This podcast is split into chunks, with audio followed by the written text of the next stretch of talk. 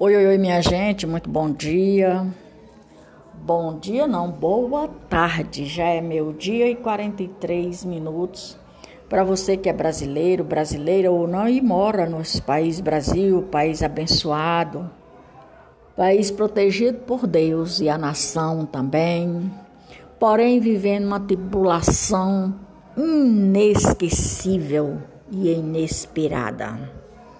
Só estou muito grata pela companhia de cada um de vocês, de quaisquer lugar no mundo. Vou dar continuidade, recontando a história do presidente de 2010. A respeito das negociações políticas do Michel Temer em 2010.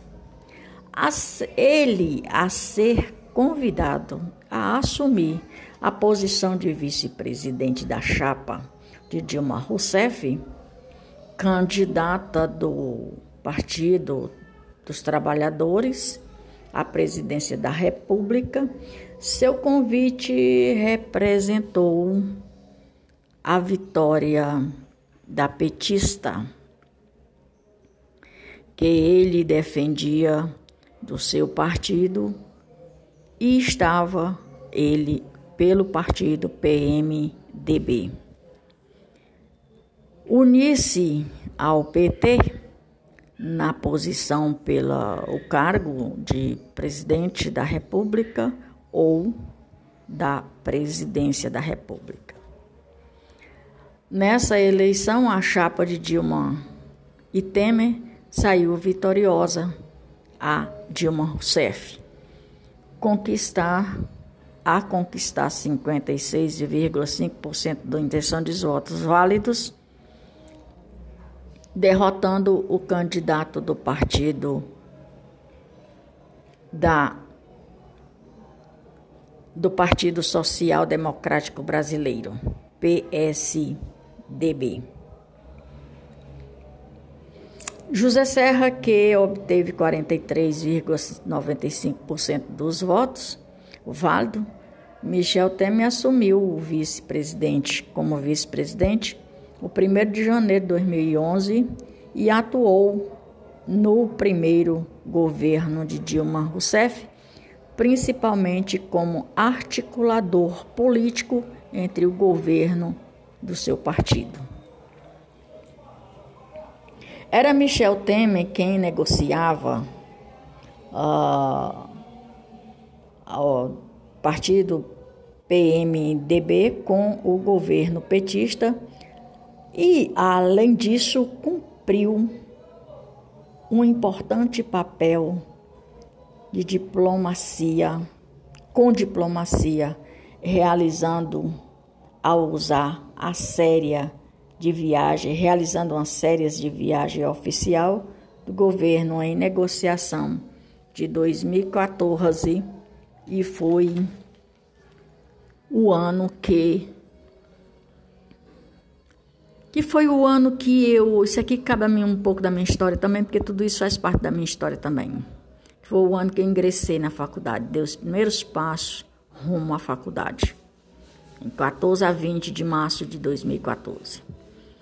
Mas essa é uma outra história, vai estar relatado no meu livro, que eu não sei quando é que vai sair, só Deus sabe.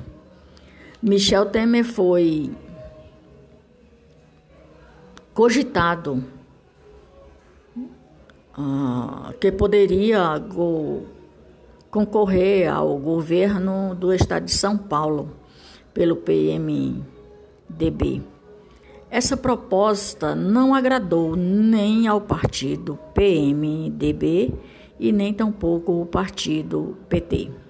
Em São Paulo, o Temer manteve-se presidente em 2014 e atuou nas negociações de Dilma Rousseff com um membro do PMDB, Dilma Rousseff do Partido dos Trabalhadores e o Michel Temer do Partido PMDB, que estavam insatisfeitos com o governo da Dilma.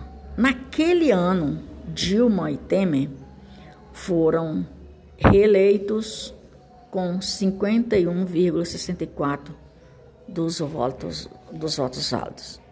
Segundo o governo Dilma, a situação política se tornou delicada. Há uma crise. Aqui eu vou abrir um parênteses. Quando eles fazem um monte de roubalheira, como o Lula está fazendo agora, do mesmo jeito anteriormente, eles inventam a história de uma crise. E vou falar de novo que crise houve muito intensa no período do governo do Bolsonaro e ele nunca se queixou de crise e nem nunca falou em crise, ele falou sempre em criar. Pelo que o Bolsonaro passou, ele deveria ter parado logo no primeiro período do governo dele. Mas ele foi em frente, juntamente com os ministros deles, e cresceu. Cresceu muito bem, obrigado. Nosso eterno presidente, Jair Messias Bolsonaro. Pelo menos que para mim é. Então, a crise na relação dela com o partido PMDB se iniciou e a crise cresceu e o problema cresceu, problema político, polêmico, cresceu. Resultou no rompimento do PMDB com o PT e em seu engajamento pelo impeachment. Logo veio Dilma Rousseff e Michel Temer abandonou o papel de articulador do governo Dilma Rousseff e tornou-se articulador da derrubada de Dilma Rousseff. A derrubada de Dilma Rousseff assegurou a posse de Michel Temer no comando da presidência da República. O cenário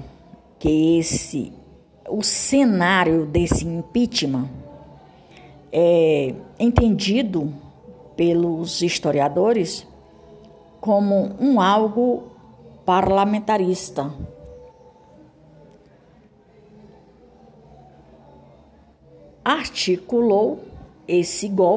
Ele articulou esse golpe, segundo os historiadores, em parte ao desejo do grupo político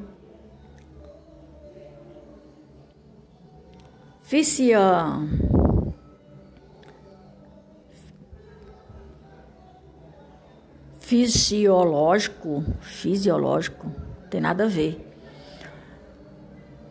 ou psicológico de derrubada, ou a derrubada da presidenta, que ela queria que ser chamada de presidenta, pois é, para se livrar das investigações que era conduzida em escândalos de corrupções. Até aqui. Dilma Rousseff e Michel Temer, eles tiveram vários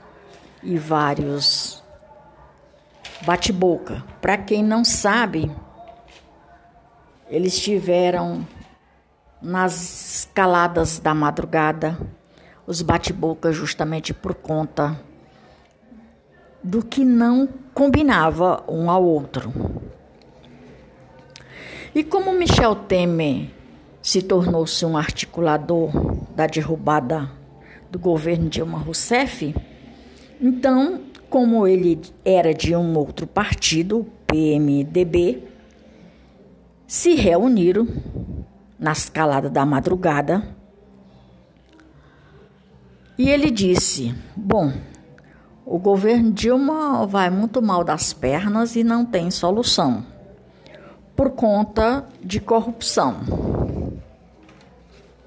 por conta de malfeitos, mesmo sendo o Michel Temer o articulador do governo Dilma Rousseff. Por esta razão, eles se reuniram e tiveram um acordo de conclusão no próprio partido dele. Bom, se Michel Temer ficar no lugar da Dilma, pode ser que a coisa melhore. Então, aquela negociação de político entre eles, o Michel Temer resolveu fazer essas articulações juntamente com o seu partido e deixando a Dilma Rousseff de fora, justamente para ter a derrubada. Foi aí que veio o impeachment e deu certo. A presidente caiu como uma banana podre por conta de corrupções e malfeitos, embora o Michel Temer sabia de tudo que estava acontecendo, porque ele era o articulador do governo Dilma. E como ele era articulador do governo Dilma, simplesmente ele disse, não, vamos derrubar o governo e eu fico no lugar. Simples assim. Quando tudo isso aconteceu, para ela foi uma grande surpresa, porque ela já estava de pé atrás com o Michel Temer. Só que o Michel Temer foi muito esperto, muito esperto. Ele jogou um jogo mais ou menos por dentro da Constituição Federal, que a Dilma Rousseff estava fazendo isso de errado, e estava fazendo isso de errado, mais isso e mais isso. Então, a articulação, ele resolveu articular para derrubar ela e ficar no lugar, que foi exatamente que todo mundo sabe que aconteceu, o impeachment da Dilma Rousseff, por conta de corrupção. E agora eu pergunto, Alexandre de Moraes, você vai prender, mandar prender, busca e apreensão de prisão para Dilma Rousseff? Porque a Dilma Rousseff, ela articulou muitas das corrupções. E aí? E aí, Xandão? Oi? A Dilma está onde? E ela está fazendo o quê? Pois é. Então, veja bem, se você vai prender alguém por corrupção, começa por ti mesmo. Por você, pelo Lula, pela Dilma, o Fernando Henrique Cardoso, como você quer. Então, veja bem, se disser show corrupção, não fica nenhum de vocês. Simples assim. Por hoje é só. Maria de Fátima Braga da Silva Moura, oficial, de Brasília, 3/6/2023, podcast de número 66, com 435 episódios e com mais de 1.800k de reproduções. Eu estou muito grata pela companhia de cada um de vocês, brasileiros e brasileiras dentro e fora do país Brasil, e para você de qualquer lugar no mundo. Eu estou muito grata pela companhia de cada um de vocês, da compreensão de vocês. Que Deus abençoe o seu dia, que Deus abençoe o seu fim de semana, que Deus te dê soluções com clareza, que todos nós estamos em busca de soluções com clareza. Por hoje é só, lembrando que eu vou, mas volto, até mais ver.